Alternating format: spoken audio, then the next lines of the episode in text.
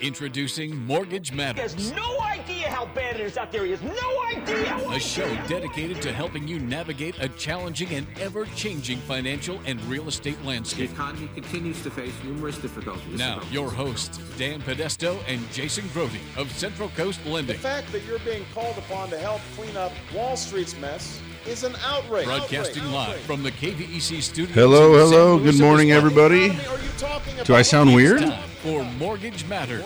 No? Aren't you hearing music? Yeah. The No. open is still rolling. He was still talking there. What do you hear? The intro. I mean, I. The Well, he doesn't hear himself because I didn't yeah, it right. the intro is still going, and you're just l- trying to go. Yeah. You're trying Well. to rush it. You're not hearing the intro. No. You still hear the music? It just the bed kind of rolling on. Every now and again, it's great to start this show to sound like total amateurs as a complete and total reminder that we're not radio personalities, just some business guys that do a radio show. You guys are like talk, talk, talking right until I got to say, hey, I got to turn the mics I on. know. We have lots You get to nervous, say. don't you? Lots to say. Like, Yeah. yeah. Anyway. It's just it's the vocal exercises right before we go live. Uh, Exactly. You're trying to do that. Well, And yeah. and Dan and I work in different offices, so we don't always get to see Oh, each other during the see week. other. Oh, I see what you're saying. You know, and you see how we get here. Like slide over, you know, into the chair with three minutes to burn. So there's a couple things to catch up on. Yeah, well, that's, that's For three example, minutes, boy. Three minutes. That's like you know oceans of time for you, Jason. yeah, you can get a lot done in three minutes. It's like and I Unless, of like, course, you're trying to uh, explain something, then you need about 14 more. I was telling Dan yesterday I went to a presentation on Social Security and the changes for 2016. Yeah. way too much information for me to even attempt to regurgitate. And and you know, one of the things I thought when I was leaving this seminar was um, there's there's got to be room for somebody to be like a social security um, consultant. There's that much Isn't a financial planner? Wouldn't they kind of fall into that? Yeah, but even even still, I, I couldn't help but feel that it's um, it's overwhelming. There's a lot of moving pieces in it, um, and I I just learned so much about things that I had no idea about. As you know, uh, when you're young, um, you don't have all, all you really know is that there's some portion of your paycheck that goes to it. There's a lot of naysayers around that say when you're old enough to get it, it won't be there. Uh, and you just sort of hope you're not throwing money down the hole, but at the end of the day, you don't have a choice, right? Yeah. That's what I knew about Social Security, you know, when I was younger. Now I learn a little bit more about it. Of course, we have clients that are on Social Security, um, you know, especially for the the retired population. That's a pretty common thing. But there's also benefits for people with disabled children and uh, survivor benefits for widows and uh, widowers, I suppose. And you know, there's it does. It just seems like a really complex thing. I, I had no idea how complex it was. Lots of weird little rules and laws and if thens. Whenever I bring up to my, I like to give my parents a hard time about how they they got these great benefits and you know what did they leave for for me and my generation. They took it all. Do they feel bad about You it? get to- no. That was a deal we signed up for. It's great. but we, you know, I talk about Social Security. That always comes up, and they said, "Oh, they've been talking about Social Security is going to run out since we were working." Yeah, that question was asked of this guy that uh, gave the presentation yesterday. It was a, a gentleman from Prudential, um, and he said essentially that um, it'll never happen. It's not even possible. It's the kind of the doom and gloomer. I mean, and and a lot of that talk is in an attempt to to have some sort of a conversation so that people understand that obviously there are policies that we need to keep our hands out of that pot and it you know worry more about preserving it in order that it doesn't degrade any further than it has but that the reality is is that the government is always going to have to figure out how to float it.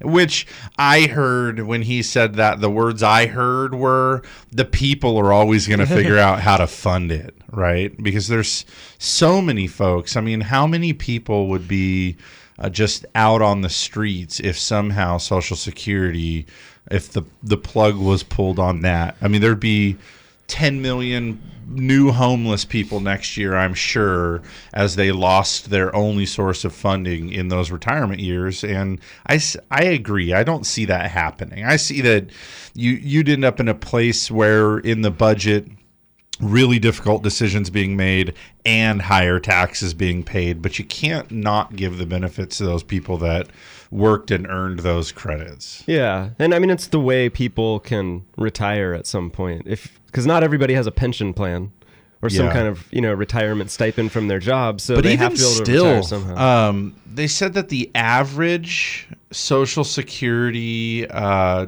payment for all people was like fifteen hundred bucks a yeah, month. that sounds about right. That's what I I feel like when we look at loan applications, that's pretty common number. And we talked for a while about um, the people that are using Social Security and, and what it because it ordinarily it follows like a, a cost of living index, right? So as that goes up, that benefit goes up, and there was no raise in that number last year. There's no um, increase this year, and so one one of the things that we talked about for a while was that there's just a squeeze on seniors today because healthcare is just one of the I mean they're the biggest users of healthcare. Uh, and of course those costs have not been flat. Um, so those costs I mean I'm I'm a known exaggerator, so I won't throw a figure out here. But you tell me, what would you estimate that health care for the average person, you know, has increased over the last three years or five years? Which one? Would you? s- I mean, I think it's been about twenty percent a year consistently. That's what it feels like. I want to say it's doubled. And Yeah, um, yeah, I would say and I feel like I might be underestimating that. Uh, but so point remains for the people that are on that Social Security not getting that cost of living increase because they say the cost of living hasn't changed. Uh, the place it's changed the most for that demographic um, and for all of us really, but those are the most heavy users of healthcare. That's where the biggest changes happened, and so there's a pinch there. And I started thinking, um, suppose your house was paid for. Hopefully, you have a Prop 13 from yesteryear, so your property taxes are very low. Uh, can you make it on 1500 bucks a month? That's tough. I mean, yeah, uh, it, It's it is a squeeze because you want to. You need to be able to pay for util- utilities. Do go up regardless of what your property tax base or you know all that stuff. Utilities generally get more expensive, and um, you have your food, which tends to get more expensive. If you want to go anywhere, you have gas. Yep. Luckily, that's getting a little cheaper lately. Yeah. But then you want to be able to do things. You want to be able to go out to dinner with your friends, Or your shopping, grandkids. see a movie, do something for your grandkids. Yeah. Yeah, it's hard. So it seems complicated. And of course, you know, I think I feel like we're in another economic and social experiment right now where, um, you know, like especially people of our generation, I, and I'd go so far as even to say my parents now, um, they don't have pensions. So retirement will be self funded plus the little spiff you can get from Social Security, which, by the way, is that that's getting pushed out farther and farther. Um, discussion yesterday seemed to suggest that the average age, I mean, it was it was being revisited right now, but that the average age was going to get pushed out to probably seventy for an initial eligibility. But the people today who are able to get Social Security are getting it. They have the choice of getting it at age 62 or deferring it to a later date, which I can't remember how much further down the line. It's like roughly five years later, and then they could get a higher benefit amount. Yeah. And it at As- some point, you know, one pays off better than the other, but it's usually right around what we we decided was age 86. Yeah, yeah, that seemed like the average break even point and he gave a an acronym called LENS which was life expectancy, right? You got to factor in how long you're going to live. Um, what your relative health is, your expenses, um, the need, and then I think the last one was savings.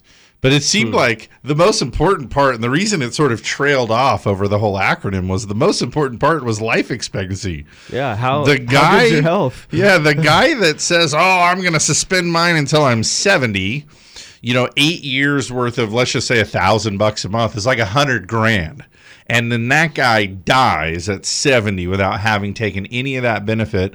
Um, well, there you go. A lifetime of paying in. You tried to play the odds, and then something happened in there. So that that life expectancy component of it, I think is one of the most biggest one. And it would be really helpful if you had a better idea. But that's the one left completely to chance. Yeah. So it was, but anyways, it was really a fascinating seminar. I was really happy that I went. Um, when I, and and my biggest takeaway was if you're nearing Social Security, or you're a widow, widower, parent of a disabled spouse, um, there, or disabled child.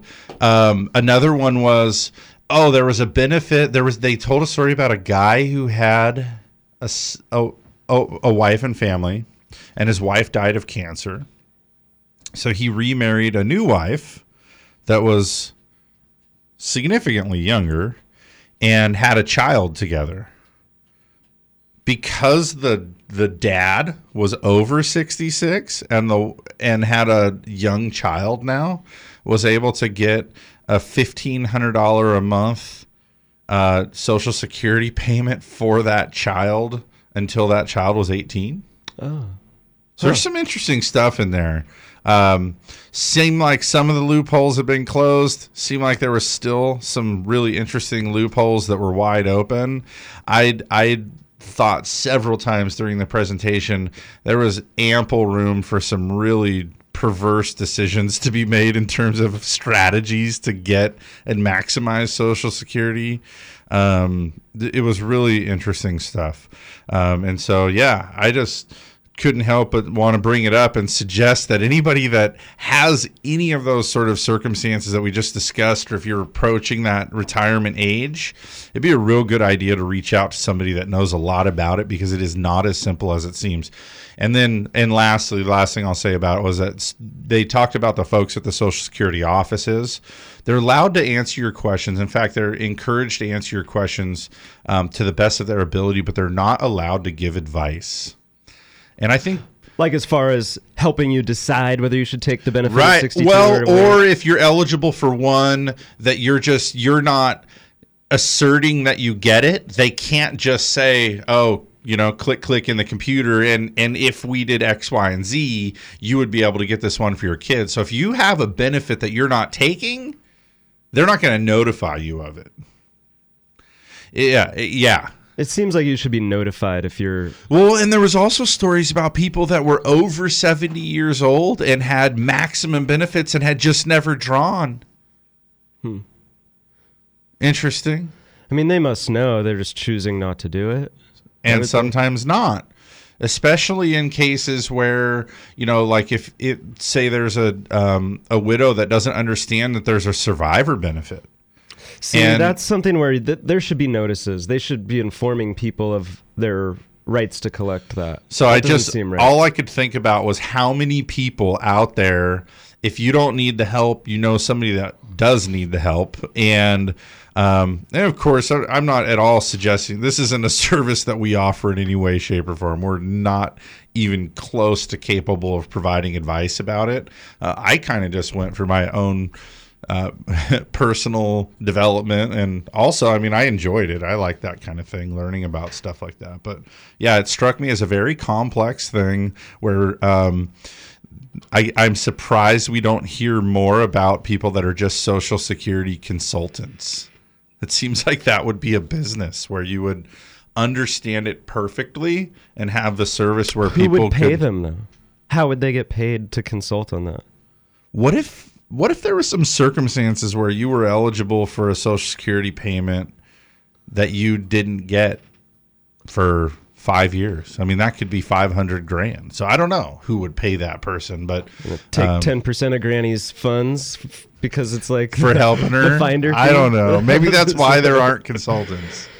Related to that, though, you you brought up the situation, which is a real life one, where that may be someone's only source of income and it's you know on average fifteen hundred bucks a month. If they do have that free and clear home, a way to supplement that income is a reverse mortgage. It's one of the few times where I feel like a reverse mortgage is a very useful and practical tool.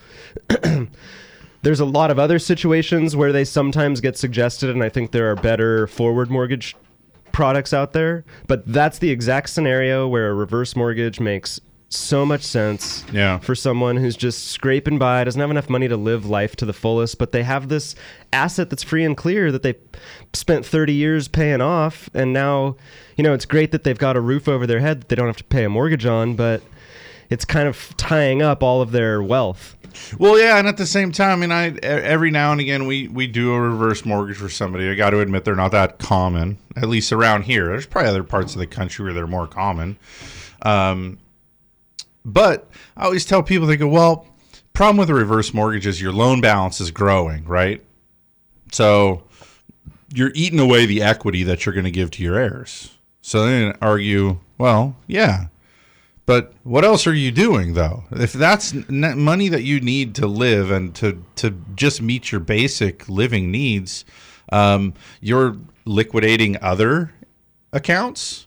You're even the Social Security money that you're getting. You're you're expending all of that versus being able to save some of it. I mean, it's a- depriving yourself of of an enjoyable some kind of enjoyment. Yeah. and or being able to help. I mean, we some it people take the out gamut. some people will do a reverse mortgage simply to give the equity to their family members while they're still alive they so can, they can see what they can do with enjoy it, maybe even encourage them of what to do with it. yeah Yeah.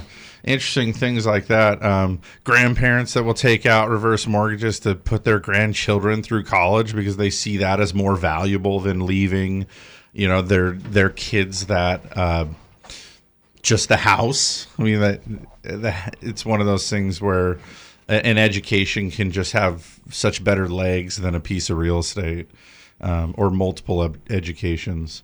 Uh, it's 922 now, so we need to do a commercial break. We got some sponsors that help make the show spons- possible. And we hope that you'll uh, listen to these and consider them next time you're in the market for their services. Stick around after this short break for more Mortgage Matters. To ask a question or make a comment, call 543 8830 or 800 549 5832. Mortgage Matters on KVEC News Talk 920 will be back after these messages from our sponsors. The state of denial is a drag and a trial. When I bought my cheap insurance, should have known this day would come. Now I've had an accident and I'm feeling quite alone. Called them at least 20 times, but they won't pick up the phone. Without personal service, my policy's kinda worthless. Get to a better state, State Farm.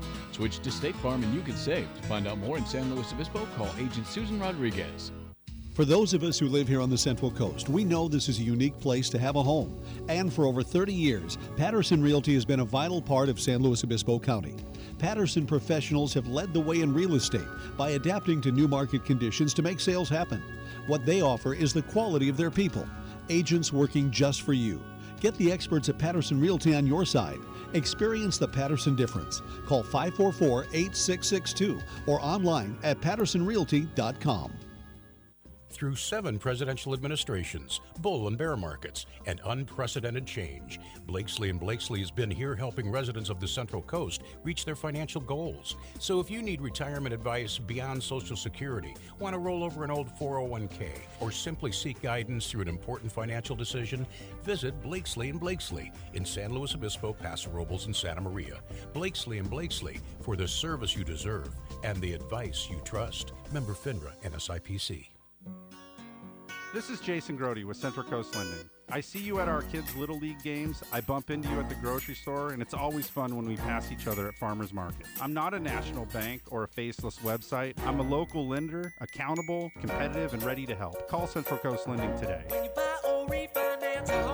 Or refinance a home, just call 543 Loan. Central Coast Lending. Central Coast Lending is an equal housing opportunity real estate broker. California Bureau of Real Estate number 018-39608. NMLS number 328358. You're tuned in to Mortgage Matters, which airs every Saturday from 9 a.m. to 11 a.m. Your hosts, Dan and Jason from Central Coast Lending, want you to join the conversation by calling 800 549 5832. Now, back to the show.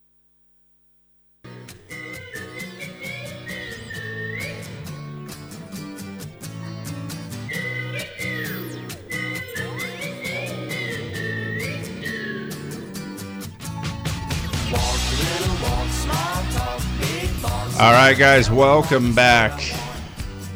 I'm sure everybody's um, waiting for the segment of the show where we're going to talk a little bit about this crazy market that we're in here for was- the first two weeks of uh, 2016. I was just gonna say we heard a commercial for Blakesley and Blakesley. I think it's about time to go talk to Craig and see if there's anything he can do to help my IRA not lose money. I don't know that there's anything you can do right now because everything's in the red. Yeah. You look at the they put up the big board on CNBC and it's just a sea of red. Everything that's that trades on the open markets is going down. Did you guys read in the paper about Walmart closing like 265 stores? Or Yeah, it's 290 some odd stores and 165 ish in hmm. the United States. Yeah. And I'm wondering what that means for the ones they wanted to build in Atascadero because what they're saying in the paper this morning is they're going to close stores that are within That are in 10 close miles, proximity, yeah. 10 miles of one another. So is that Where's the other nearest one to Atas or yeah to Paso Atascadero? Robles? Oh, really? Paso, up, all, yeah, right So up I there. wonder if it's of- still going to be built or not, and all that fight to get it put in. And Hmm. Yeah, I, I felt like the those articles were largely for headline um, because I was looking for a little more substance in it too, and and from what I could tell, it sounded like Walmart's got a few different models of stores they put up, and one of them was almost sounded like it was a, like a, to be almost a convenience store like a Walmart Express, and I don't know that I've ever been in one of those. I mean, I, I'm not well versed in all the WalMarts. I got to be pretty hard up to go into a think they're- Walmart. I think they're more well, more focused on the grocery aspect. I yeah. think. What I kind of took from it, they said that they were trying to reduce their footprint but compete with Amazon. I yeah, they're, they're looking at doing increasing more delivery type They're increasing their online presence is really so, and, and that was what I gathered was to close out some of those stores that were sort of trial stores where, Mm-hmm. yeah, they were sort of convenience store, whether groceries or otherwise, but things where you would be able to just kind of drop in and get the provisions that you needed real quick as opposed to um, down in Temecula, and I have been in this thing. There's one called a the Walmart Superstore. Have you seen these things? That's what they said they're going to focus on is their superstores. Huge. It is unreal that one. Um, so we went down there to my parents' house, and as we like get there at like eleven o'clock at night, my son said, "Oh, I forgot my contact stuff," and he was like, "The lenses and the case," and I, you know, of course, those initial reactions of, you know, you should be more responsible, uh, mad, whatever. Okay, well, now it's dad's problem to go find contact solution in case. So Yeah. call Rite Aid, call CVS, Googling any store that's open. Everything is like closed. I'm to have to drive over to this Walmart super center because it's open 24 hours. And um, and this was right close to Christmas, so I assumed that this store was as packed as it was at uh, about 12:30 uh, a.m. because of Christmas, and they said it absolutely wasn't. These lines were like this every night.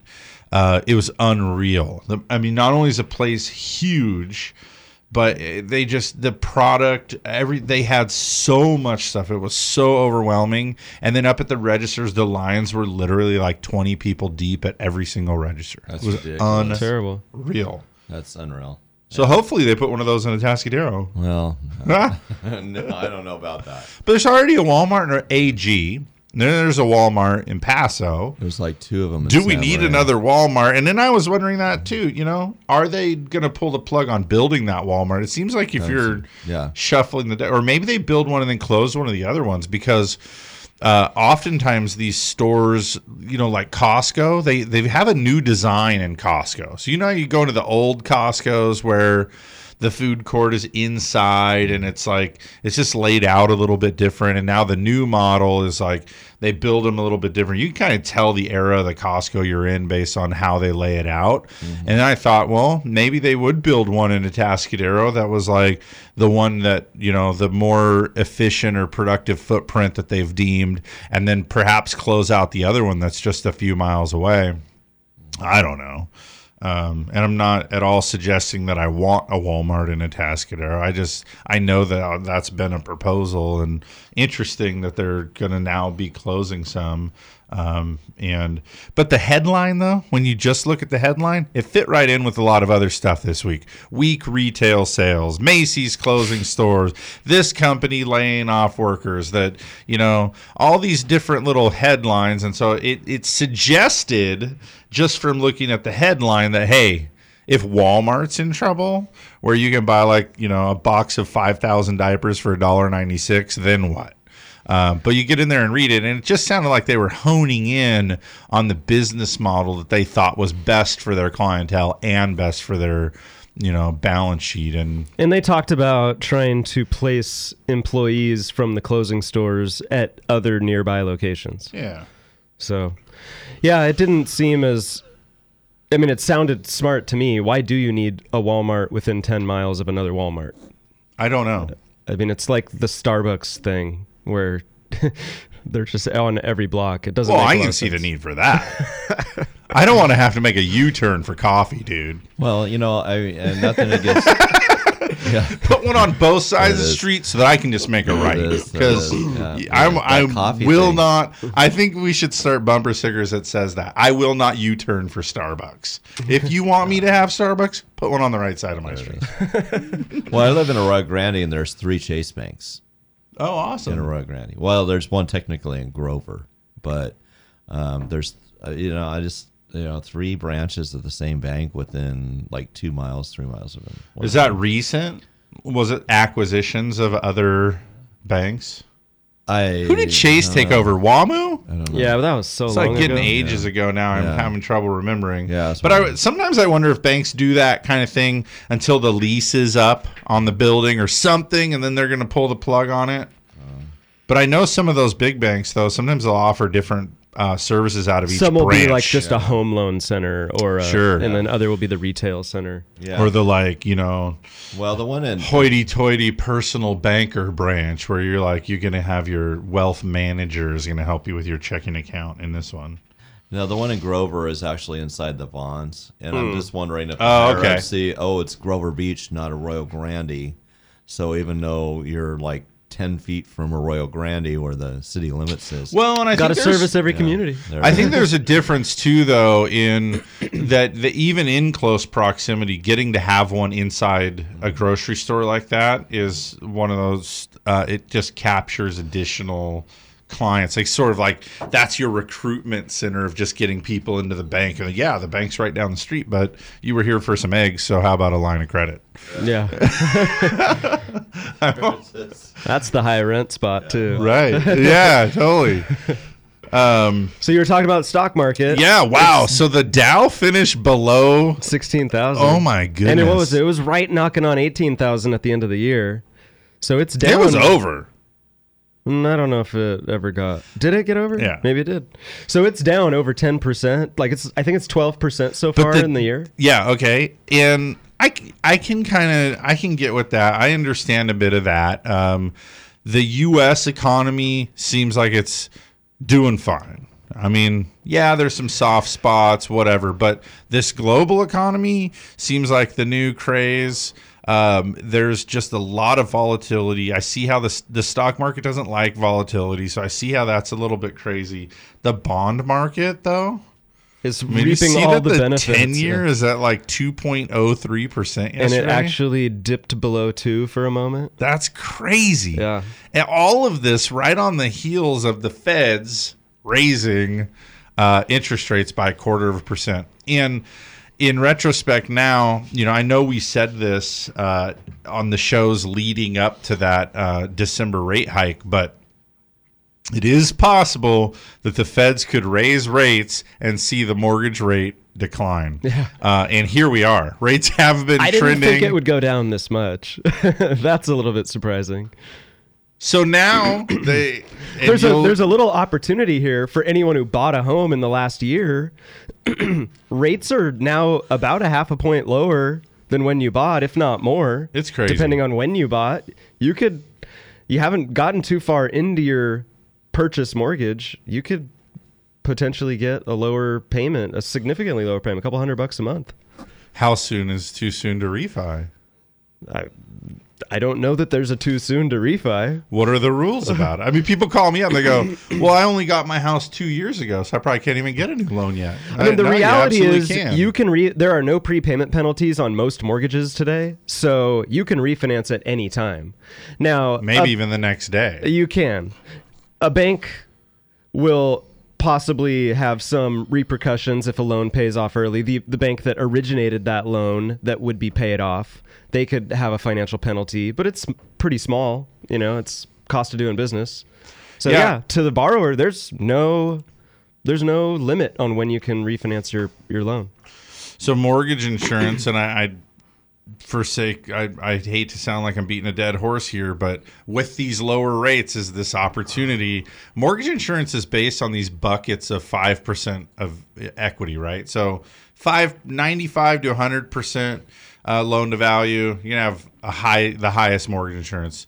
90 to 95, the second highest, 85 to 90, the third highest, and then the mo- the minimum mortgage insurance is that 81 to 85 range right there where you darn near have your 20% equity but you just don't have it yet. And I would venture to suggest that for the average loan amount in our county, that mortgage insurance in each bucket changes by about 50 bucks. So if you bought a house a year or two ago at a any interest rate now higher than 4% and you've got mortgage insurance there's an opportunity to refi where you I mean what you're hoping for is an appraisal that comes in high enough that you don't have to have mortgage insurance at all. But you know the the flip side of that is well maybe you don't have 20% equity yet but you have 15 or you have 10 maybe you only started with 3 or 5% equity and now you have 10 or 15 that will at least put you into those lower buckets of mortgage insurance where you might save 50 or 100 bucks on the mortgage insurance alone. And then after that, if your interest rate can go down at all, that's the icing on the cake. Uh, if you've got mortgage insurance with um, a USDA loan or an FHA loan, where those mortgage insurance payments might even be life of loan, this is an opportunity um, to come in and redo your loan into a conventional loan where the mortgage insurance can stop in as little as two years uh, based on your equity by way of amortization and market appreciation. Uh, it's a much better strategy. So I know I talked a lot about this last week. It, it really is one of the most compelling. I, I, if I could make anybody call, those would be the people. If you bought a home in the last three years, your interest rate's higher than four percent, and or you have mortgage insurance, you should call and take advantage of this little drop. You said you were surprised that it's gone this low. I don't know that I'm necessarily surprised, and I kind of want. I'm excited now to see where the bottom is. I think it could actually continue downward for a period of time. I really do. And if it does, awesome. Let's, you know, I mean, especially if because because consider this though, if the Feds have pushed up rates a little bit because our economy is on relatively firm ground. Um, inflation, we're still waiting for that to catch up a little bit. Employment's doing all right. We're waiting for wages to pop up a little bit. If we have one last sort of breath in the sails here of these low interest rates, um, people have an opportunity to refi out of their mortgage insurance, refi into a lower payment, or buy a house with a little bit more affordable terms. A sort of a final little, like, nice little shove to get things really humming in the right direction. I think it'd be awesome. Uh, of course, I'm biased because my life is significantly better uh, with volume of loans that we're able to do through the company. Uh, but yeah, interest rates are better. The market's a little bit crazy.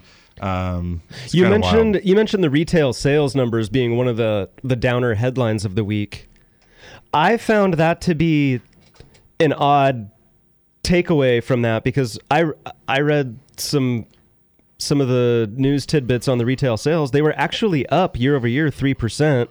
They were just below the expectations of three point seven percent year over year growth.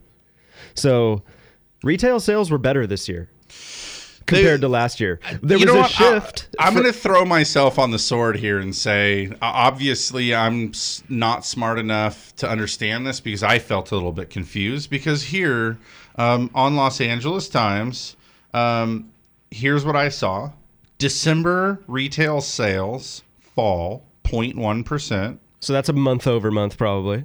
But they said they fall, right? So this headline leads me to believe that the fall is a negative number, but really it's it was still positive. It just is a little bit less than the last reading.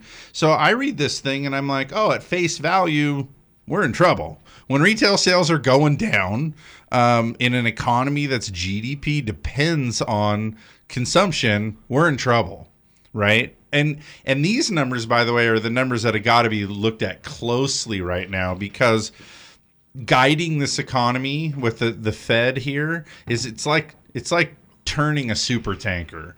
You flip this little switch and you won't actually see the impacts. And I, I believe this completely. You won't actually see the impacts of that Fed rate hike, probably the June rate hike until May. I'm sorry, December rate hike until May or June. takes that long. So it's not the December jobs report or the January jobs report or the December retail sales or the January retail sales. You got to be looking out at what's going to be happening in April, May, June. That's where these things all start to take hold. So you kind of look at this stuff. It's an interesting thing. So yeah, but in reading so, they said, um, I'll just read you a few snippets of this article from the LA Times that I brought in.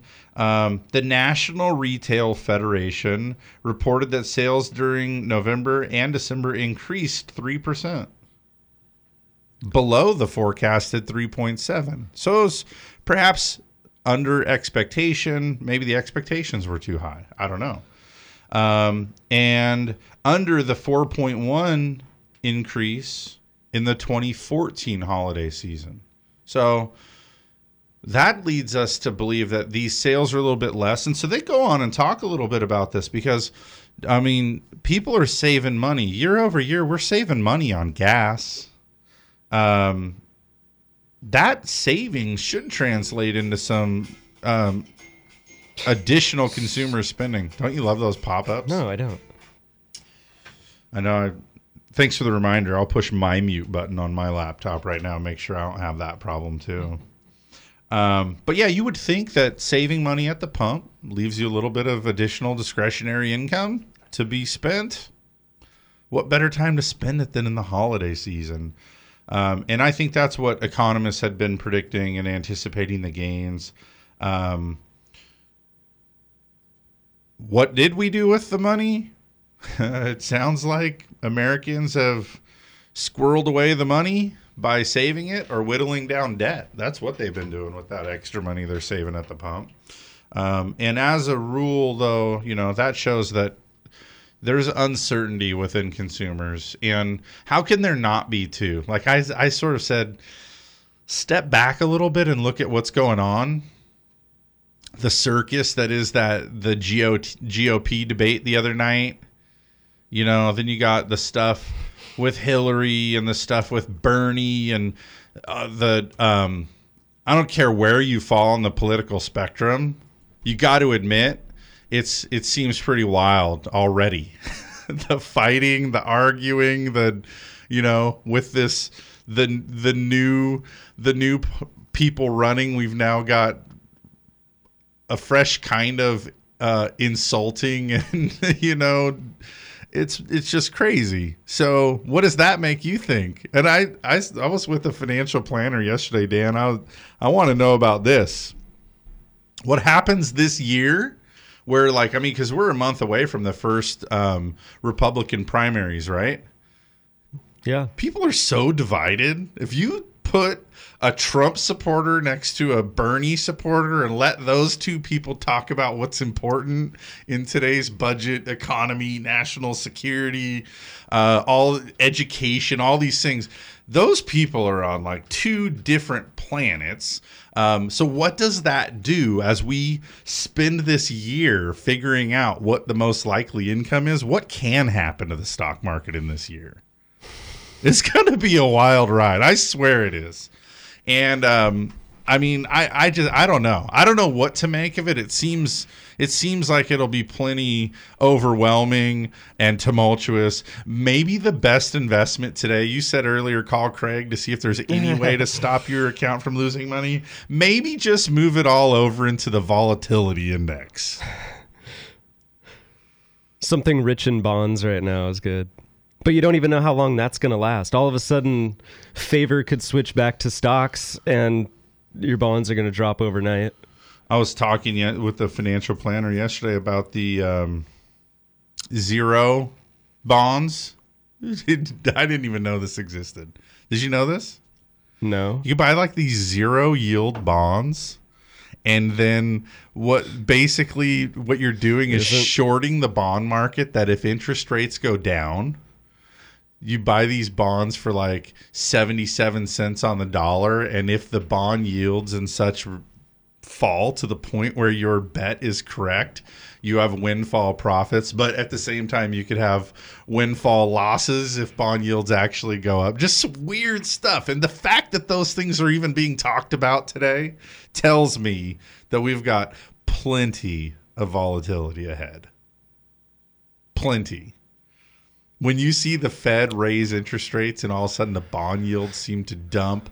And by the way, the stuff with the Chinese economy has been um, tumultuous. I mean, you watch it, see it on the news. It's, it's. I mean, it's not. It's. It's not having trouble grabbing headlines, but there are other countries in the world where it is absolutely wreaking havoc on their economies. So the U.S. is pretty well insulated from it, but the in terms of like the global systemic impacts, we have not seen the last of this at all anytime soon. So it'll be it'll be really interesting just to see what this year holds, you know, especially as our political parties demonstrate how great the divide is and begin the name calling and smear campaigning and you know, I'll do this, I'll do that, I'm going to implement this, I'm going to repeal that. How can you even know where anything is stands? Um, it's sure to be uh, an entertaining year um, with plenty of volatility. It's time to do the final commercial break of the hour. So we're going to do that. And then uh, when we get back, we have another, you know, probably 12 minute run into the top of the hour and then all the way with you until 11 o'clock. So stick around for more Mortgage Matters. Don't go anywhere. Keep it locked to Mortgage Matters on KVEC oh, News Oh, is Talk 920. Oh, that's ask a right. He is coming Call this- 543-8830 or 800-549-5832. We'll be back in just a few minutes. For those of us who live here on the Central Coast, we know this is a unique place to have a home. And for over 30 years, Patterson Realty has been a vital part of San Luis Obispo County. Patterson professionals have led the way in real estate by adapting to new market conditions to make sales happen. What they offer is the quality of their people, agents working just for you. Get the experts at Patterson Realty on your side. Experience the Patterson difference. Call 544 8662 or online at pattersonrealty.com. This is Jason Grody with Central Coast Lending. Give yourself the best possible chance to buy your dream home with our 21 day close. We get Yeah. you fully pre approved before you Yeah. find your house so you can write a shorter, easier offer and beat out the competition. Damn, it's time dude, for dressed you to up. be the You, you took a shower? Call Central Where's the Coast Lending visor with the today. messy bedhead? Central Yeah, Coast just Lending is an little equal old housing us, huh? opportunity real estate broker. California Bureau of Real Estate number 018-39608. NMLS number 328358. What a state of generosity. Look what my agent got for me. Just by switching to State Farm. A few hundred unexpected bucks, I couldn't ask for more. But now I've got to figure out what I should use it for. A new bike would be radical, but maybe something practical, like a pet baboon with one robotic arm. Get to a better state, State Farm. Switch to State Farm and you could save. To find out more in San Luis Obispo, call agent Susan Rodriguez. Through seven presidential administrations, bull and bear markets, and unprecedented change, Blakesley and Blakesley has been here helping residents of the Central Coast reach their financial goals. So if you need retirement advice beyond Social Security, want to roll over an old 401k, or simply seek guidance through an important financial decision, visit Blakesley and Blakesley in San Luis Obispo, Paso Robles, and Santa Maria. Blakesley and Blakesley for the service you deserve and the advice you trust. Member FINRA and SIPC. You're listening to Mortgage Matters on KVEC News Talk 920. If you missed any part of the show, log on to centralcoastlending.com for archived shows and more. Now, back to your hosts, Dan and Jason from Central Coast Lending.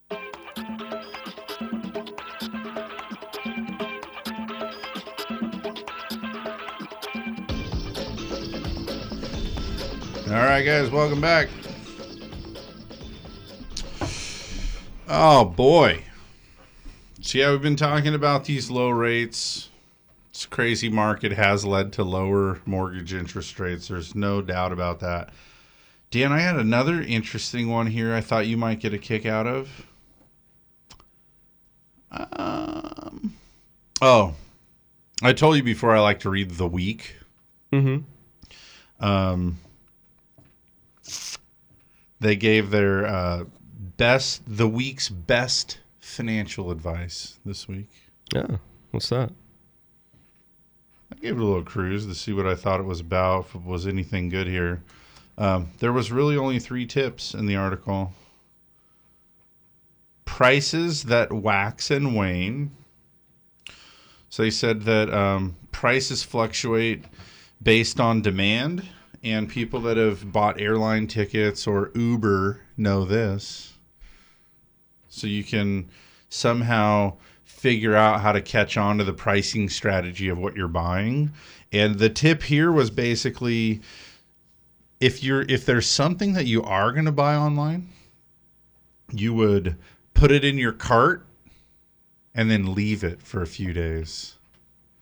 And then a lot of the retailers come back offering a 10 to 15% discount. Why? Because they monitor carts and see what's sitting and around? they sort of believe that you lost interest in it and so they may woo you back Huh. and i noticed that i i bought a uh, i bought a guitar case on musician's friend and um i just got distracted at checkout right like i, I had it in the cart i was ready to go I don't know, some kid probably caught something on fire in my house or something. So I shut the computer and took off running. And then a couple days later, I got an email from musician's friend saying, Hey, we noticed that you didn't check out. And if you do, we'll give you 15% off. I was like, Thanks for the reminder that I forgot to buy that thing. And now for the coupon. So that was kind of a piece of good advice. If you don't need it right away, um, throw it in the cart and wait.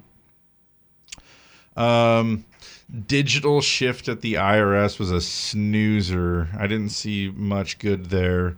Um, and then the last one, which was a, a bizarre one here, it said crossing the mortgage finish line. Even if your last mortgage is in sight, you've still got work to do. One or two months before you expect to make your last house payment, ask for a payoff quote from your lender. Because mortgages are paid in arrears, you could owe more than you think. Typically, you need to pay a small fee to the real estate recording office to release the mortgage and lien from title. Also, homeowners insurance property taxes no longer be paid from the escrow account, so those bills are now your responsibility. Also, contact your insurer to make sure that your home um, has the correct loss payee on it. So, there's a couple little nuggets in there that I thought were worth talking about. Uh, first of all, it's exactly right. I mean, largely what we do this show for is in hopes that somebody calls and does a loan with us, right? I mean, I, that's why I'm here. I don't know why you're here. Probably same reason. Just to keep you company. If you're not to do, I mean, if you're to pay your loan off, you're not to do business with us.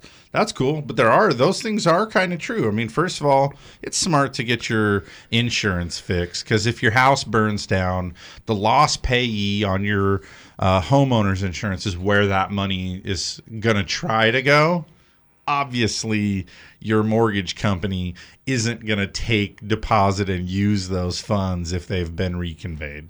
So it would likely cause a delay, checks or something having to be bounced back or rerouted or who knows what. Um, so I don't know that that's a real threat, but again, it's just smart to make sure that your loss payee is correct. So people that have recently paid off their mortgage or that have a home equity line of credit that they've recently paid off and closed, that loss payee will still remain on your homeowner's insurance until you go and request it be removed. So I thought that was a pretty good tip.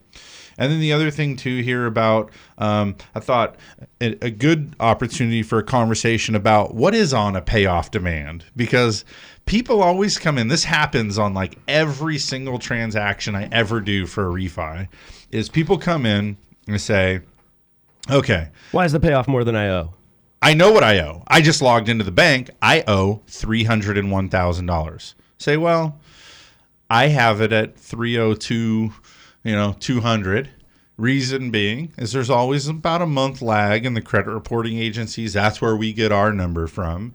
So the first thing that we need to help people understand is that we utilize escrow for every transaction we do. The one of the main functions of escrow is to be that independent neutral third party that's going to be the you know kind of keeper of what's right, who's owed what, make sure you don't get stiffed, make sure that you don't pay anything twice or that you get refunded anything that's owed to you. That's a big function of what escrow does. Um, so that being said, when we order the payoff demand, um, first point is yeah, there's always junk fees on there, right? There's that reconveyance fee.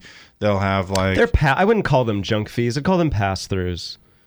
Yeah. You know, there's a fee to process that reconveyance and record it and, you know, do those things. And that's, I mean, it's. It can be a couple is- hundred bucks. Yeah, I, it's not even that. It's like usually $80 or something. Seems like it varies a little bit from company. to Some companies charge you eighty dollars for a payoff demand, and then if you end up having to order multiple payoff demands, like as you're approaching closing and you're trying to get the numbers correct, and each time you get an updated payoff demand, they charge you another eighty bucks.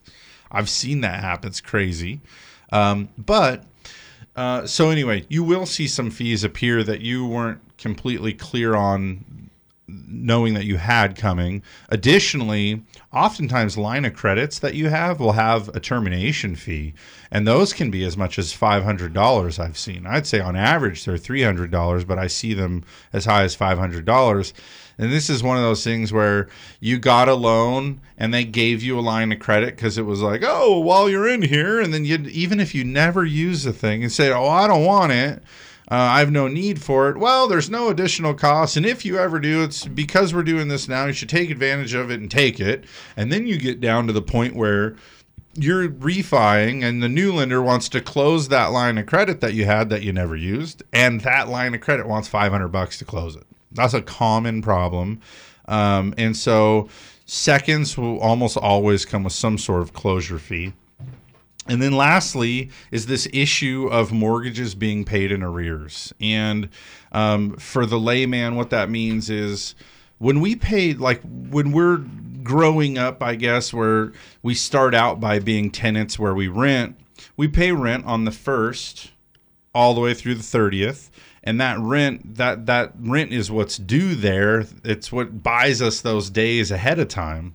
When we get a mortgage we borrow the money pay the seller and in part what we pay back is if you're on a 30 year loan 1 360th of the principal and then we pay our interest cost whatever the interest was for the period in which we had the money borrowed.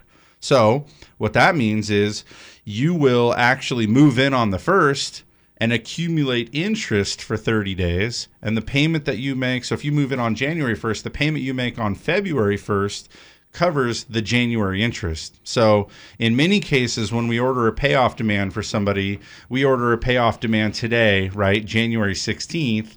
They made their payment on January 1st, which was the December 1 to 31 interest. So now interest has actually accumulated on that mortgage from January 1 to January 16 when we pay off.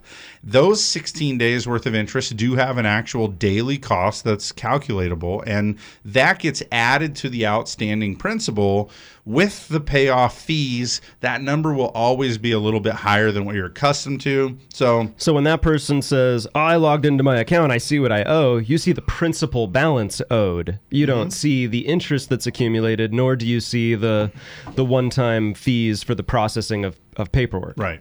So it's always a little bit contentious for people, especially if you're already of the mindset that the banks are always trying to rip you off.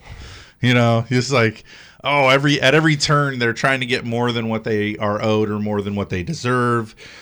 Although I can see it feeling that way, that's not the way logically that it works. Um, and when we do a refi, this is why a no cash out refi has like a two thousand dollar buffer making sure that you know we can only get so close because the daily interest and those little fees and that little stuff is going to come out in the wash so we're sort of going to operate within a range rather than down to the exact penny When you pay off that mortgage too, your impound account, the little amount you have banked there, that will get refunded to you when your loan's paid off. They have it's some 30 or 60 days to get that back to you.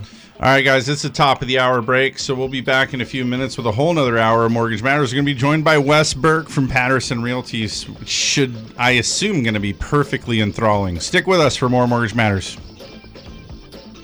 Welcome back. You're listening to Mortgage Matters with hosts Dan and Jason from Central Coast Lending. If you want to join the conversation, call the show at 543 8830 or 800 549 5832. Now, here's Dan and Jason.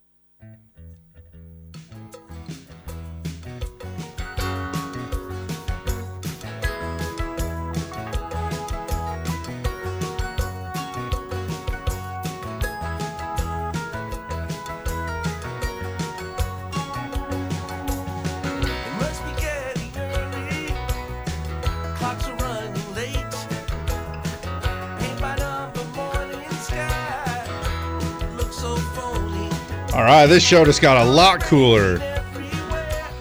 We got little Grateful Dead with your eggs and bacon. we got Wes Burke in the studio.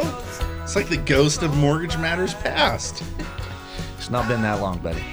To what do we owe this distinct pleasure? I needed to come down here and get you guys back on track. I mean, I listened to about Good. the first 45 minutes of the show, and I think we were, what was it, Walmart and a little bit of substance around Social Security, but you Tell know, me. I came to bring data to the mix. Tell oh, me, wow. I think people want to know what the real estate market's doing, don't you, Dan? I Um, always want to know. I've got some bold font over here. I, I doubt you're interested, but I'm- discussing the CFPB having a statute covering real estate agent compensation. Yeah, do, read me some of the details of that. Um, you're no longer allowed to make more than two percent of the total transaction for both sides. It's coming. What? Unilaterally passing it next month with you get no input. Sorry, bud. Yeah, uh, I'm I'm not fully uh, convinced about that yet, but we'll see. That's what they did to us. Sorry, no, I, I it just um, this I was ribbing you a little bit. What this article says is that readers should know that the CFP does, CFPB does not have a statute covering real estate agent comp yet. Can you make an effect on the microphone when I say yet that makes it like rain down? I wish I could do that for you, Jason. they do that like in that what's that show on CNBC that comes on after the market closes and drives me nuts? Cramer. Yeah, he's got one of those. Mad money. He can say yet Yeah. and it will like echo and reverb and you just know this guy means yet is He very means important. what he he's When I say it, it's like yet. No, no emphasis at all. I wish I had an FX machine in here. I could do that for you. Oh, I got you, Jim. Don't even worry. Yeah. Oh, you got it. Yeah. So, all right, Awesome. I'll bite. What's your data, palsy? What's going on? Well, there's some interesting things going on. One, um, I think that's worth talking about is the uh, reality that we are seeing a decrease in inventory. The um, Oh, I thought you were going to say home values. I don't care about inventory. Just don't let my value go down. Well, with an in, uh, decrease in inventory, your home value will go up. Oh, perfect. Till when? And will you just let me know so that I can off it before before it goes down? You, uh, your home is more than a mere commodity, Jason. Mm-mm. Nope. It's not. Why? Because your family needs somewhere to sleep and eat. That's crazy talk. If you get, if I can make windfall profits off of dishing my house at the right time, I'll go. And where will you go? I'll go to Motel Six for the right price. Uh, you're you're weird. What is that? So it's the CNBC soundboard. He's got it. He's got it. Oh, He's no gonna have to way. send that to me. Oh, okay. Can you? All right. Yeah. So, for example, the um, inventory countywide in November was about a three month supply. In December, that dropped nearly to a two month supply of inventory. So that means that at the rate at which they're being purchased, if nothing new came on the market, we would run out. Correct. In three months, November, two months, December. So one month, January, one month. Well, we don't we don't know yet because we're in the January's middle not of over. January, but um, it certainly I, I think we'll see a little bit of fresh inventory. I mean, typically through the holiday period, of course, activity wanes. But what's interesting when you kind of take a dive into the December stats is that pending home sales is they're actually up, but inventory is down. So these things exacerbate the the imbalance in the supply and demand equation. Oh, because you kind of like firing out a bit of what you do have, and now you're going to have a bigger problem that you're fresh out of things. Correct. Yeah, that's what we're seeing. And so the impact that it's had um, in the median home price values, um, we we've seen about uh, oh an eight percent increase. I'm looking now at the December median home price. Um, for the month of December in 14, we were at 472, and for the month of December in 15, we're at 544. So we've Wow. seen a pretty significant increase in the median home home values. What is that? About fifteen percent? Um, yeah, I'll do the do the math. Darn near, huh? Yeah, it's um, it's Wow. a significant increase, and well, let's see, there it is, uh, right? For San Luis proper, sixteen percent. Wow. Yeah. Um, and you know that our numbers are always a little bit skewed because of the the lack of transactions. We just don't have the number of transactions that metropolitan areas do. So that stat, for example, is based on uh, 25 to 30 transactions um, in in the month of December for 14 versus 15. So you know, you, I don't think you can directly translate that across all the communities around the Central Coast, but um, it is you know it's significant and- that's the point that i'm trying to get across. Because i think it ties into the conversation that you guys have danced around a little bit relative to the general strength of the national economy and what what's going on in the stock market. And I'm curious what you guys, how you guys think all of this ties in, because I, I'm seeing, of course, I guess we always, you'll always have the doomsdayers out there predicting the collapse of the economy or the global economy or, or whatever the case may be. But I'm seeing more and more of that kind of dialogue around oil. Yeah, well, I think it got kicked off a couple weeks ago where um, Morgan Stanley issued a report saying they expected that um, oil was going to hit 20 bucks a barrel. So, what the I, I guess what I would like to throw out is that our our last um, major recession was fueled by um, a rapid downturn in the real estate market. It does not appear that we have metrics in place for that to occur at this time. The question is can another industry, such as the oil industry, undermine the strength of the economy and thereby trigger another recession?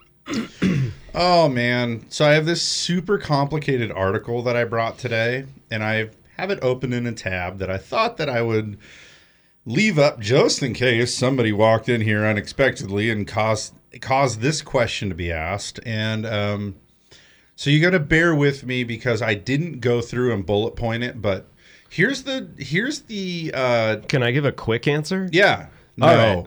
I'm going to say specifically with oil, no. I think the industry that gets hurt with the oil price of oil going down is the oil industry. I think every other industry that relies on oil is seeing a cost go down. So that's good for them. But oil sees revenue go down or jobs being lost. So it's bad for the oil industry.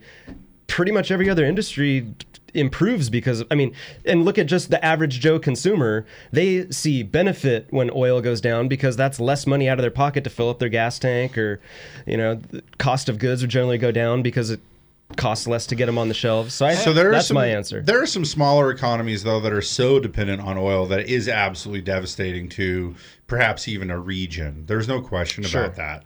The other thing that's interesting right now is that while this oil thing continues to shake its way out, um, the strong dollar. I mean, this is also having impacts on the trade balance figures, but also other countries that are already struggling to keep up with an, a, an improving dollar, a U.S. dollar, are also having a little bit of additional trouble because of that. So the the title of this article that I'll give you this the bullet points on says, "Are we actually headed toward a recession?" Um, I read the headline, did that critical pe- uh, piece of thinking that everybody should do of what's a recession, fellers. two negative quarters or two quarters of negative GDP growth. Yeah, consecutive quarters Consecutive quarters. of declining GDP. There you go. So that's what I thought. All right, I'll bite. I'll read your article. Clickbait, right? That's what the internet's full of anymore. Um, so essentially, and, and by the way, these these articles about the would be recession are coming uh, more and more frequently lately. I couldn't agree with you more. I see them all the time, and um, it shows you basically that there are some worrisome parts of the economy. So you kind of get in in this case and tie together what usually does relate to a recession. And interestingly enough, to your point, Wes, housing isn't always what drags the economy into a recession. Yeah, that's one of the points that I wanted to make here because I think it's easy for um, us, people in, in roughly our age group, who really in, in our professional lives, we've we've never seen a recession nearly as significant as the one that we just went through. And I think that it's kind of easy for us to forget that housing is often not the trigger. I mean, the the, Yeah. the one prior, I guess, was the the bust of the tech bubble. So the first sign that you're heading into a recession is that um, the popularity of junk bonds is increasing. Okay. And basically, junk bonds, you know, people don't all understand exactly what junk bonds mean, but bonds are given yield ratings, right? From AAA down to what's the lowest rating? Single B? Do you know, Dan? You I did some don't. some security stuff. It's the junk. I think is the lowest rating. so there's AAA. You can have triple B. Um, junk bonds are typically rated BB or lower. And what this basically means is that um, these bonds are really low risk and low reward. Um, they're a flight to quality type of measurement, right? So government bonds are considered to be the best of investment grade bonds. When you see the market scrambling towards buying up these kinds of assets, it usually points to uncertainty in the market. Um, so right now, like, so that's the first thing you look at. There's a little bit of that going on, but not quite enough. Um, it is yet to be called a trend. Um, the second component of what typically leads to a recession is um, statistics about hires and layoffs, discharges, job quits, um, initial jobless claims. Um, it's not a recession until you see the economy's wider labor market really struggling in that regard. Where our labor market is struggling is on the wage increases portion, but you'd be real hard pressed to make a case that we're having um, layoffs, those kinds of initial jobless claims, the kind of things where it would suggest that there's a general contraction of the overall economy. In fact, in that labor market portion, um, the the data actually points that we're well on the other side of that. Um, the higher rate versus um, layoff and discharges in the economy, the rates of quits in the economy, um, we're doing really good in all of those metrics initial jobless claims as well. So when you just look at those, those are the things that are typically indicative of an impending recession. You're not, we don't have those things going on. I think it's easy for us this go around though. That old once bitten, twice shy. Real estate did it last time. Um, it was due to supply and demand problems. In our case, I think we had a real over demand, a pretty good level of supply, but the demand itself was fed by um, exotic loan programs creating affordability for places where it just didn't belong, right? We couldn't afford what we bought. If you had a million dollar house to sell today, and this is this is going to be, you know, in contrast to 2003, 2004, 2005. If you have a million dollar house to sell today, you have a pretty limited marketability. You're going to have people that either have substantial assets and income or enough assets to be able to buy the thing or maybe a couple of these creative programs where they can do 5 or 10% down because they have substantial income. But all of these people have outstanding credit. It doesn't matter where you fall on that spectrum. 10 years ago, you didn't need outstanding assets, income, or credit. In fact, we didn't care if you had any of those things. So the people that were available to buy your home, your million dollar home 10 years ago, were great. The marketability when your when your potential consumer is big it's easier. Therefore those values got driven up and we got clobbered because of that. So how about now? What's the big difference now? Um I, I just I don't see it happening, and I've been saying on the show now for what seven years is the big problem comes where you don't build houses for seven years. You better expect you're going to have some significant supply problems, which are going to lead to a crazy run up in uh, prices. Right when it finally all catches up, there's just not enough houses to go around because there's plenty of people that want to be here. Um, and now I'm happy to say there's some great employers here locally too. I do loans several times a year for Amazon employees right here in town. Work for Amazon, make very good salaries, and they're buying very expensive houses. So, um, you know, uh, what's the Mindbody is another big one. Rosetta. I mean, there's there's no shortage right now of pretty awesome jobs here in town where these people can afford these homes. We're seeing it reflected in the sales trends too. I mean, the the metric that that I'll use is properties over 3,500 square feet, just because typically you're going to get up in the million dollar price range in that category of product. And we've seen a significant increase in the number of transactions in that product class in 2015 versus 2014. Yeah. So what's going to happen? It's a good time to hold on to your real estate so that it just keeps going up in value and then you participate in the lack of inventory and sort of it's like it's like having a direct impact over your own bank account. Well, I, I, I was kidding with you a little bit when I, I said don't treat your home like a commodity, but I, I really believe there's validity to that. And, and so I think your question, you know, it, it has to be clarified um, because I think there's very different strategies relative to what you do in an appreciating real estate market, depending on if you're talking about investment properties or your primary residence. Oh, sure.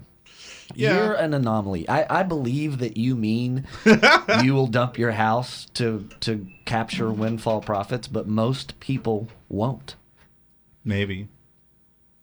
I don't know. Would they? No. Are they the new is the new consumer though the kind of person that says this roof over my head is a monster in and of itself and can cause great reward or great pain and I I'm going to have some control over that? The, the biggest way that a person can capture windfall profits in an appreciating market on their primary residence is to sell it and not buy anything. Right. Well, and, and I was going to ask you, you know, you're I, not that I want to get in some big discussion or argument about um, Prop 13, but part of me wonders if one of the demand problems, you know, supply problems that we have right now is just related to Prop 13. Well, I, I certainly think it has an impact, and it's we could we could take the discussion down a different path too, because the reality is in the previous three or four years, Prop 13 has come under pretty uh, interesting political fire.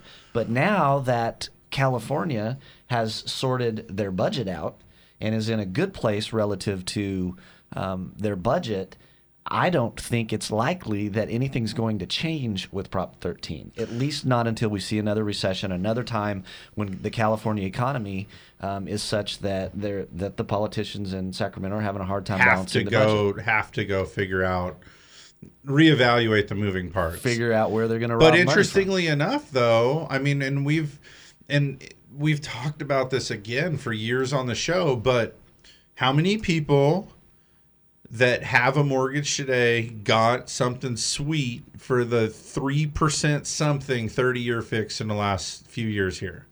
A lot. How many people are enjoying a Prop 13 tax basis because they bought a house from the 2010 to 2000 anything after that vintage. A lot. Yeah. And then of that, how many people are afraid to sell their house because they know there's no suitable replacement guaranteed for them? And that's my that's my major point. We've created the perfect storm of you'd better stay put. Your rate's low, your tax base is protected, there's not a suitable replacement, and all to boot, we didn't build houses for seven years, so there's a crazy demand for a very limited supply, and I do not see the end to that anywhere near. Well, I mean the the challenge of supply often takes the conversation to new construction and we have obviously not been building homes fast, ena- fast enough around the state and even in, in san luis obispo county it's true but across the state and certainly in san luis obispo county that equation is starting to change i don't think it's changing dramatically enough that will offset the challenges on the supply side of the market but at least we're seeing some new construction occur Yeah. Uh, Interestingly enough, you know, I'm on the Economic Development Committee for the Chamber of Commerce, and we were having this discussion recently, and, and a, a developer actually suggested that it was the goal was to bring a product to market for as inexpensive as possible. And I actually had a and it was an internal giggle that that's just not reality. Um, they're going to bring them to market in phases such that it's keeping up with whatever the you don't want to saturate the market and drive your own price down but they come on at this pace now around our county they come on at this pace that they're um, and correct me if i'm wrong but it seems like they're a slight discount below the existing home inventory um, and I think it's because some of the characteristics of them are a little bit less desirable.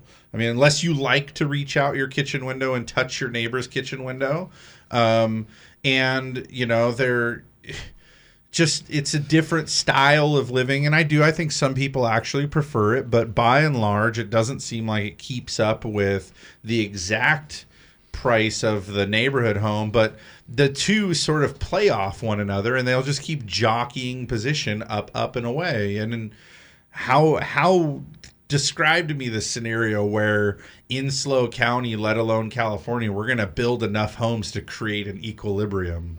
No, I, that's clearly not going to happen. Um, it's it, I don't even think it's possible. I mean, San Luis proper has a one percent annual growth restriction. The county has a two percent. We've never even be, been able to build at that pace. Right. And, and that's not significant enough, and it's caught. It's leading to a crisis state in affordability around the state of California. In fact, when we, you know, that I'm involved in the So this means buy though, right? Come jump in now because it's only going to get worse. So we're we're basically on the airwaves today encouraging people to come exacerbate the problem even further. Well, I'm posing the question that is this economy going to be undermined by something else? Because of all the things that we're talking about, I don't see it being real estate. Real estate's not going to trigger a recession I anytime don't think soon. so. I mean, what I, I feel like the greatest threat is probably, uh, I think, probably national budget. Just the the taxes that we likely are going to have to face to try to take care of a 20 trillion I mean, what is it now? Oops, I just said it, so now it's 21 trillion. Nope, 22 trillion. Whatever it is, there's a crazy number of money that we all owe and I I just can't imagine it comes any other way than um, stepping up the tax base to what each one of us that pay taxes are going to have another you know little chunk of heavy lifting to do to keep everything in balance. And are you suggesting that that's going to trigger the next recession? Um, I don't know. Maybe you couple that with the rising cost of healthcare. Um, you know, do, do people then have then we start seeing these things where retail sales are lower even in spite of cheaper gas americans just are less certain and and squirreling away money because they're worried about tomorrow i mean there's a lot of those things that aren't just about the the unpredictability of your mortgage or the value of your real estate. Um, the flat wage growth thing is freaky. The the tax with the budget deficit is freaky. The unbridled increase in health insurance costs over the last few years is freaky. Those things those things I mean if you want to lay awake tonight at worrying about threats, I think those are them. I don't think it's oil. But then again, I mean, I'm not an oil farmer in Taft, so I probably just pissed some people off really bad with that remark. Well, I, I know that the oil's having an impact on some economies, and I grew up in West Texas, and I know there there's really significant impacts on, on what's going on with oil. But as you said earlier, um, or maybe you said Dan, that, that you know maybe the impacts, the negative impacts, are relatively limited to the you know the micro markets of of oil in the areas where that drives economies. But um, I, I'm not convinced that that's true. I'm, I mean, I think that. Um, something's something's undermining the confidence of investors on Wall Street. I mean, what's triggering this sell-off? Huh? Dan? I, it's such a complex question. I don't I don't follow it closely enough or study it enough to be an expert to answer that question. I know there's been some some discussions I've been part of where, you know, corporations have been one of the biggest um, benef- benefactors, I guess, of of the low interest rates because they're able to borrow money at zero percent or something near there for the past eight years. Um, and adjust and, and it makes their p&l look better but going forward that's not going to be the case and they're going to have to restructure so i think that's probably a little bit of this correction is is is the realization that business is actually going to have to pay to borrow money again and that's going to influence the way they do business. Um, so I think that's part of it. I don't, uh, maybe I don't know enough about how all these things intertwine, or you know, maybe I'm just dumb on some of these things. But I, I'm a little more optimistic going forward because I think about it this way: Am I better off? Or worse off today than I was last year, or the year before, the year before that, in the last you know five to ten years. I'm better off today. I think most people would probably answer that way. Um, wage growth has been an issue for not just the last couple of years, it's been the last 15, some would say 30 years. You know, it depends on how far back you look. Wage growth has been an issue, and I don't see that getting fixed anytime soon, although I'm optimistic that it's going to start to improve more going forward. Um, I, I feel like the worst of times are in the rearview mirror and not likely to recur soon. So I think going forward, things are only going to get a little bit better. Yeah, there's there's stuff like the national debt, there's stuff like healthcare costs, but healthcare costs haven't been getting cheaper. Um, they've been getting more expensive, and I I just I don't see that overriding the positives that have come over the last few years with our homes becoming more valuable and um, people going back to work that weren't working previously. I, I, see more positives than negatives. So I don't see where this new big recession is coming from. I see a correction right now based on the new economic normal that's coming, which is less Fed intervention and uh, interest rate policies and things like that. That's that has had a big boost to corporations. And I think that the stock market's just adjusting to the new normal for corporations and how they're going to have to operate. Well, that makes a lot of sense, but it's it doesn't really line up um, in a time wise with the Fed's move. I think it's. I think there's some. I think some of it's coincidental. You know, when we have this China China dominating headlines now and their slowdown. I mean, they've been slowing down. This isn't new news. For whatever reason, it's just become the the news du jour um, probably because there's l- less Well, stuff to talk about. A strong dollar doesn't help their cause. And doing things like raising our rate and having employment numbers and things like that are American strength is is not typically good for the countries that are struggling and trading in the dollar. Um, th- that's certainly true. The, I think to your point, Wes, one of the ways that I would articulate it is um, I'm confused by this when the Fed historically raises interest rates, they do so uh, because it's like the single best vote of confidence in the economy to say this thing is primed, rocking and rolling, or headed in that direction. So you raise interest rates. Um, or you know likewise you know you got inflation problems where it's you got to actually cool the economy down a little bit because it's white hot the least amount of attention this is the thing i don't think the feds are going to tell anybody at their meeting is that they're they could potentially be raising rates right now for no other reason than to give themselves a cushion to be able to cut again if there's problems. If the China thing's bigger than anticipated, if the budget thing is bigger than anticipated, if the deficit thing is bigger than anticipated, if the oil thing is bigger than anticipated, the feds only have so many tools, right? They can buy some stuff, they can sell some stuff. They can manipulate the value of money. They can cut interest rates. They can raise interest rates.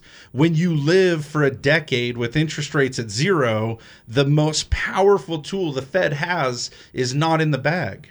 So I personally think that there's a fair amount of argument to be made that the the feds didn't raise rates right now because the economy's white hot they didn't raise rates right now because the economy is rocking and rolling and there's nothing to worry about. I think they raised rates to move toward normalization so that if there's another problem, they have their most powerful tool to intervene.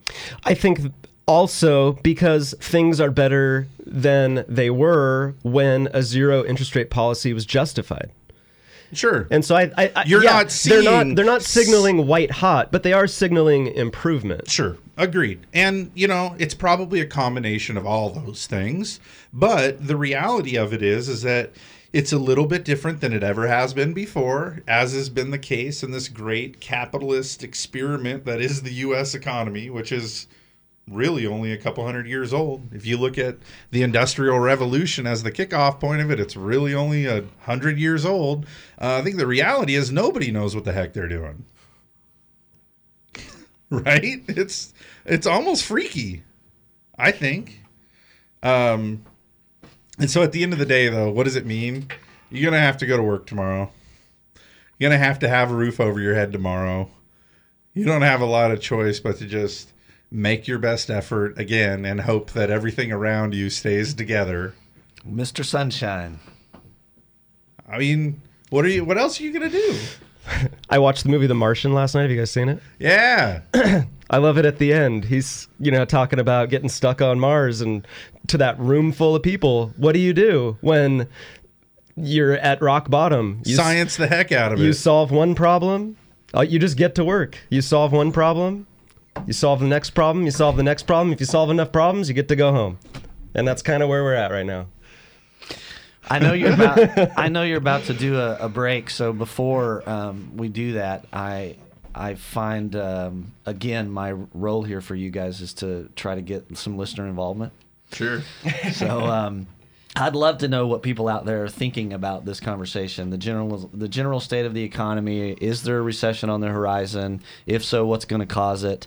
Um, call Dan's in. unsubstantiated um, uh, optimism. Give us a call, listeners. 543-8830. Chime in. Let's make it a dialogue. Mortgage Matters with host Dan and Jason will be right back. Join the conversation by calling 543 8830 or 800 549 5832. For those of us who live here on the Central Coast, we know this is a unique place to have a home. And for over 30 years, Patterson Realty has been a vital part of San Luis Obispo County. Patterson professionals have led the way in real estate by adapting to new market conditions to make sales happen. What they offer is the quality of their people, agents working just for you. Get the experts at Patterson Realty on your side. Experience the Patterson difference. Call 544 8662 or online at pattersonrealty.com. Through seven presidential administrations, bull and bear markets, and unprecedented change, Blakeslee and Blakeslee has been here helping residents of the Central Coast reach their financial goals. So if you need retirement advice beyond Social Security, want to roll over an old 401k, or simply seek guidance through an important financial decision, visit Blakeslee and Blakeslee in San Luis Obispo, Paso Robles, and Santa Maria. Blakeslee and Blakeslee for the service you deserve and the advice you trust. Member FINRA and SIPC. The state of denial is a drag and a trial. When I bought my cheap insurance, should have known this day would come. Now I've had an accident and I'm feeling quite alone. Called them at least 20 times, but they won't pick up the phone. Without personal service, my policy's kinda worthless. Get to a better state, State Farm. Switch to State Farm and you can save. To find out more in San Luis Obispo, call Agent Susan Rodriguez.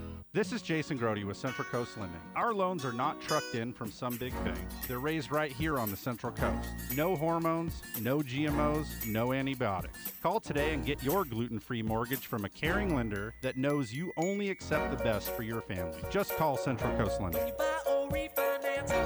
Just call 543 Loan Central Coast Lending. Central Coast Lending is an equal housing opportunity real estate broker. California Bureau of Real Estate number 018-39608. NMLS number 328358. You're tuned in to Mortgage Matters, which airs every Saturday from 9 a.m. to 11 a.m. Your hosts, Dan and Jason from Central Coast Lending, want you to join the conversation by calling 800 549 5832. Now, back to the show.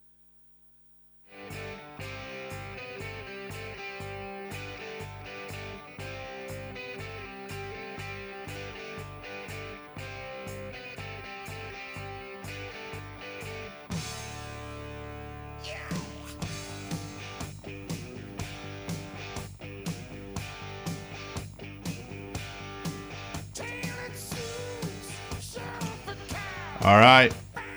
It's comedy watching Jim try to wrangle you guys into shape. you We're know. so Uh, ready every single time. And Jim's so uptight. He's always like he wants us to be like a minute earlier or to be waiting quietly for the the 30 second countdown or something. Well, we I do talk. have I do have to have, be able to turn your mics on. I understand. I but I know I I anticipate your move. I know you're gonna let about ten seconds of that music play and then kick Yeah, me on. totally. Right, right. Yeah. Well, And- and- If you we're were on- more unpredictable, I'd probably I'd, Right. I'd switch up my. Oh, okay, switch up your game a little bit. Okay, I'll be unpredictable next show.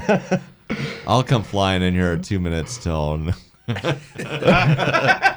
That'd be wild. You'd probably stress me out if you were doing that.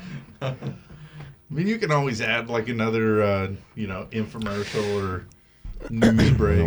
So Wes, I think you were going to tell us about housing, and we got totally sidetracked talking about markets again. Uh, What's housing doing? I saw green arrows all over the place. Everything's going up in value. Yeah, so the, these are uh, this page that you're looking at, Dan.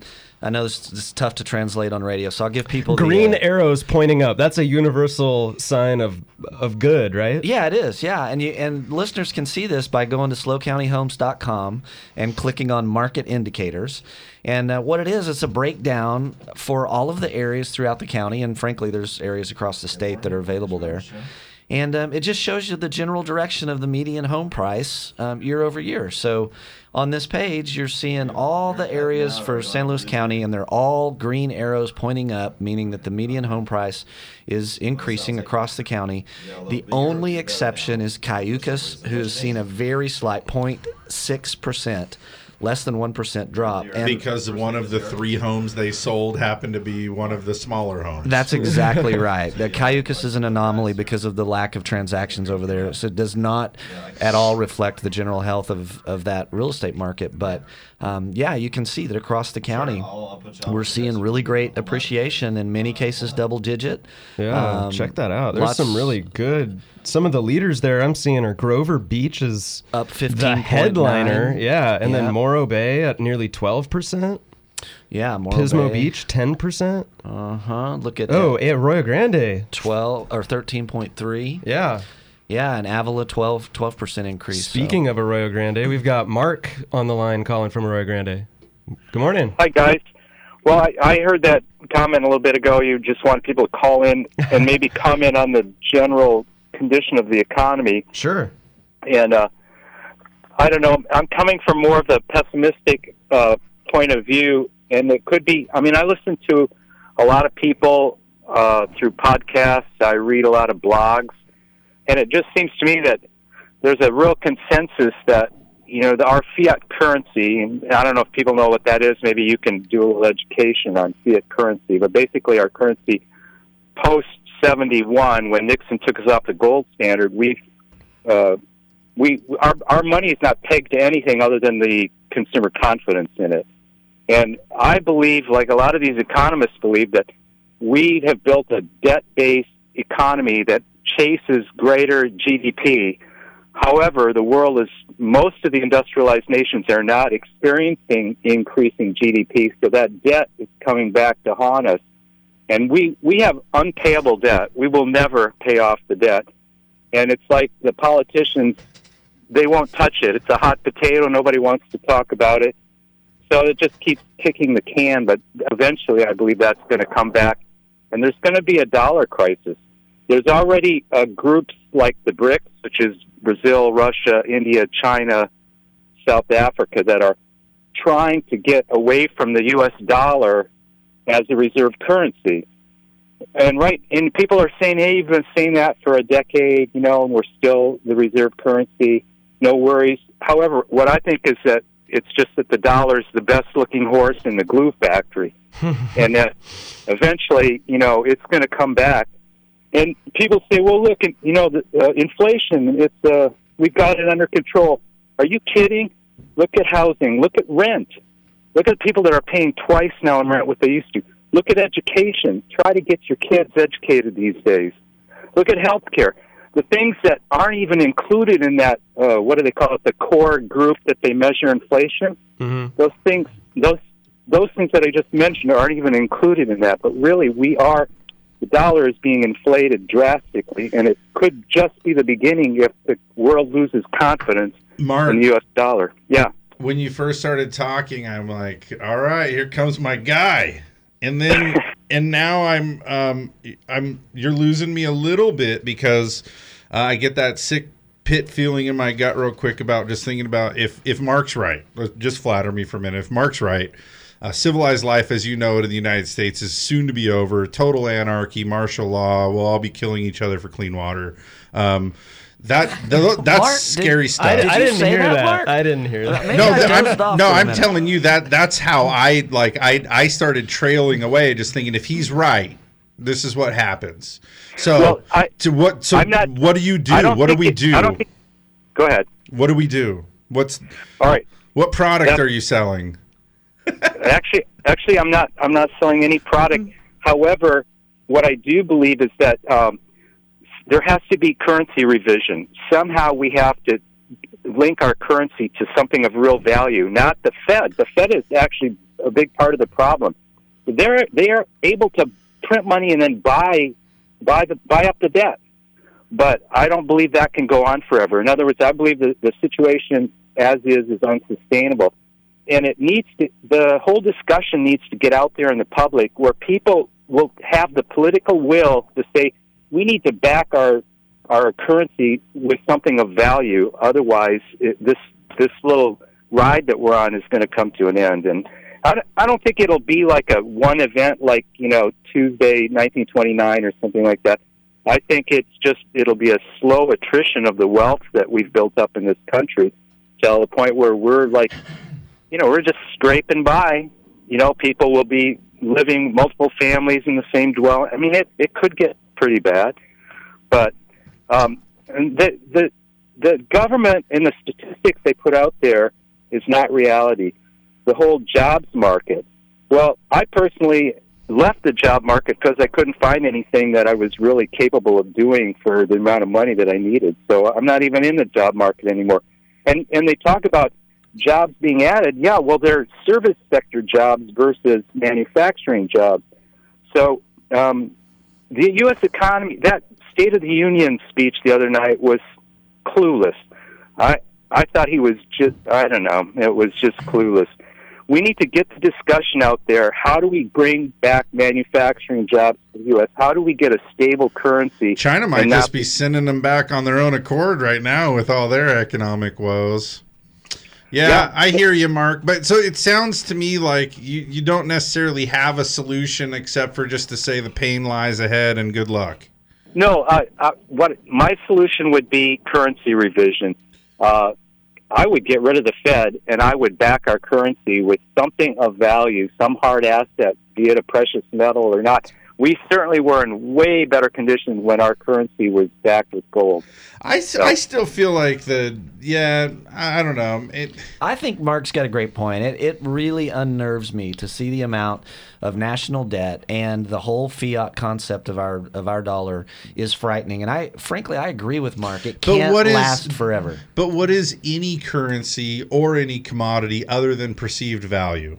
The only the only thing that has actual value to you are the nutrients it takes to sustain your life.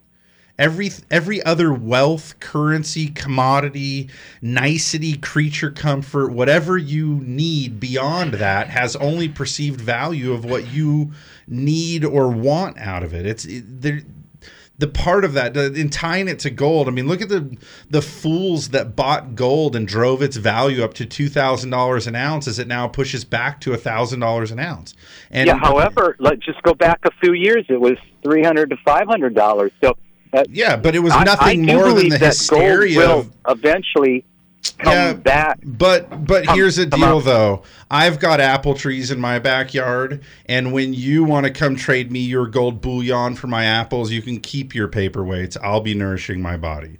The gold thing is no more in, in, in economy, you know, than than what its perceived value is. I, I and that has been peddled by the people that push gold. Um, it, it's No, I, I disagree with you, Jason. Value is based on demand. It's a supply and demand equation, and it's the same for And what better demand than hunger? It's a better. It's the same for computers, for cars, for houses, and when the the a dollar can be arbitrarily created thereby affecting the supply in the way that it currently does, eventually the value of that has to be undermined. and we're seeing that, like in the where I told you, housing, rent, education, healthcare. We're seeing an eroded value of the dollar. I mean, you can look at what a dollar bought 100 years ago. You can see the Fed got involved in 1913, so it's been over 100 years that they've been trying this. But um, I um, I can't remember you guys' name and keep you dis- apart, but the one who has the apple tree in your backyard. I, I I agree with that. That barter is a wonderful way to do things because it is it's real value. I go, I want that, you want this, let's trade. That's real value. And uh, right now, our financial institution is really shaky, and there are other countries. Well, look at the countries that are amassing gold, China and Russia, for instance.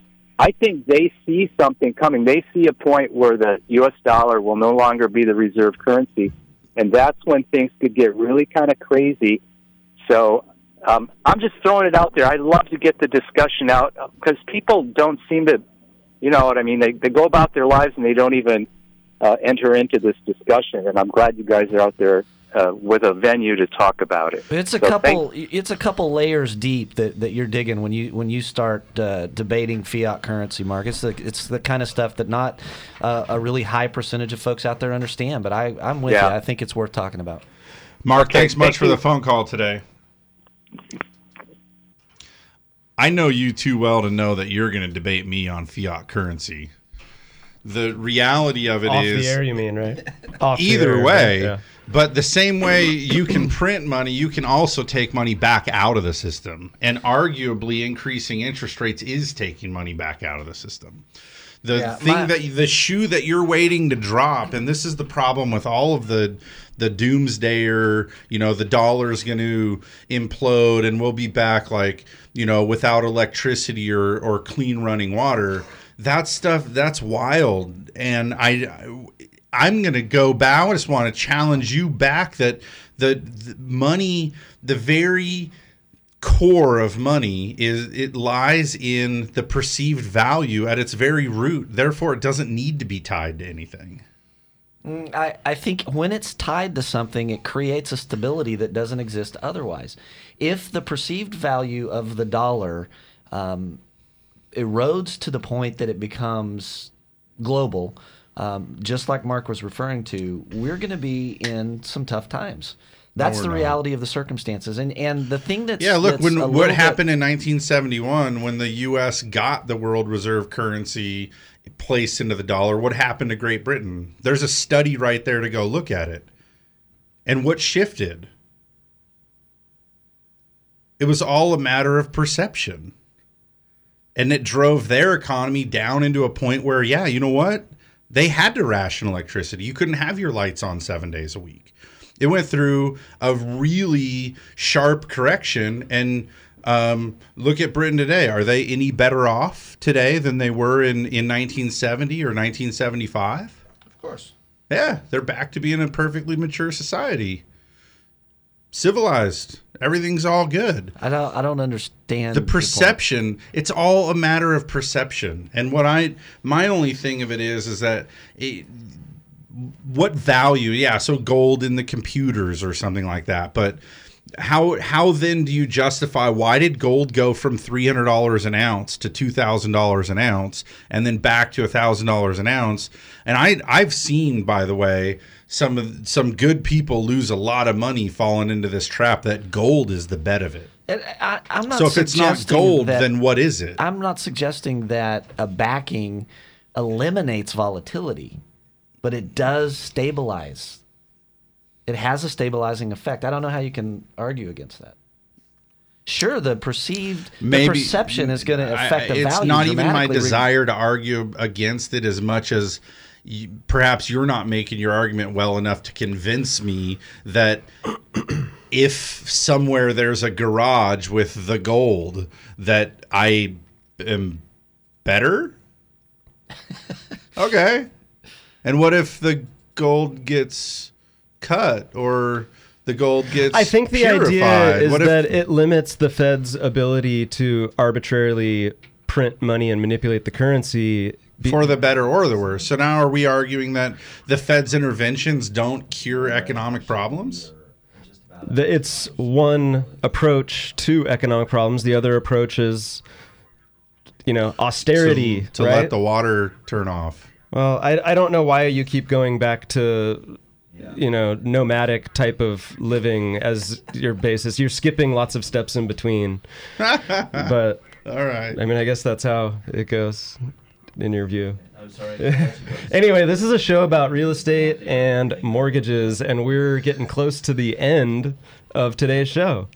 We've had a lot of. Well, that was a fun diversion Mark, Yeah. Mark took us on. It was. It was, and it's it's always appreciated to have um, the outside participation and, And I'm- alternative viewpoints. I know the phone just rang. Jim, did a, a listener want to make a comment? Yeah, basically, it was kind of, uh, I think, along the lines of what Mark said.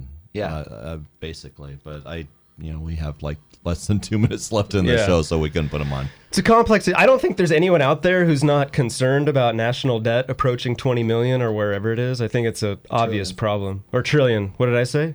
Million. Million. What are you gonna do? And what are you gonna do about it?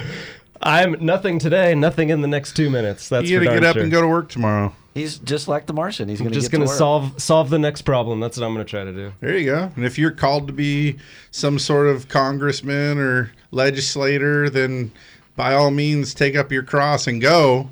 For the rest of us, just get up, go to work tomorrow, pay your taxes, and be happy that you got all the niceties you do have. No, I, th- I think there's an opportunity to get people um, into government decision making places that can help solve these problems. That that's where the average Joe has a say in it. Yeah. Well, if you're an average Joe and you want to buy or sell a house, you should call me and let me see if I can help you. There we go. My number is Back on 805 topic. 801 Nice seg there, boy. 7061. Uh, 805 801 7061. You can go to my website at wesburk.com, W E S B U R K.com. And I'd love to hear you, love to help you. For all the people that just want to get up and go to work tomorrow and keep that roof over their head, um, yeah, you can call me. That's what I do too. I, I help those people finance those things with the the uh, that have perceived value. Yeah, the shelter that really does. Trade you an That's- apple for your house. Are you are you that, hungry? That would be the conundrum, but Are I do hungry? believe you'd have to eat instead of get out of the rain. Be nice to have both, though, wouldn't it? In the event you're flush with apples and need a house, call me. I help finance those. Why are you antagonizing me? Because you're fun to antagonize. How can they call you, Jason? Is there a phone number, a series of digits they could dial to we, reach you? Yep. For now, for now, until the currency collapses, you can call 805 543 loan, which is 5626 543 5626. Find us on the web at Central Coast Lending. Um, the shout out I gave earlier to anybody that's got mortgage insurance or a rate higher than four, your homework is to call 543 loan. Uh, see if we can get you fixed up with a better cash flow and improve your quality of life. Have a great week, you guys. We'll be back next week with another episode of Mortgage Matters.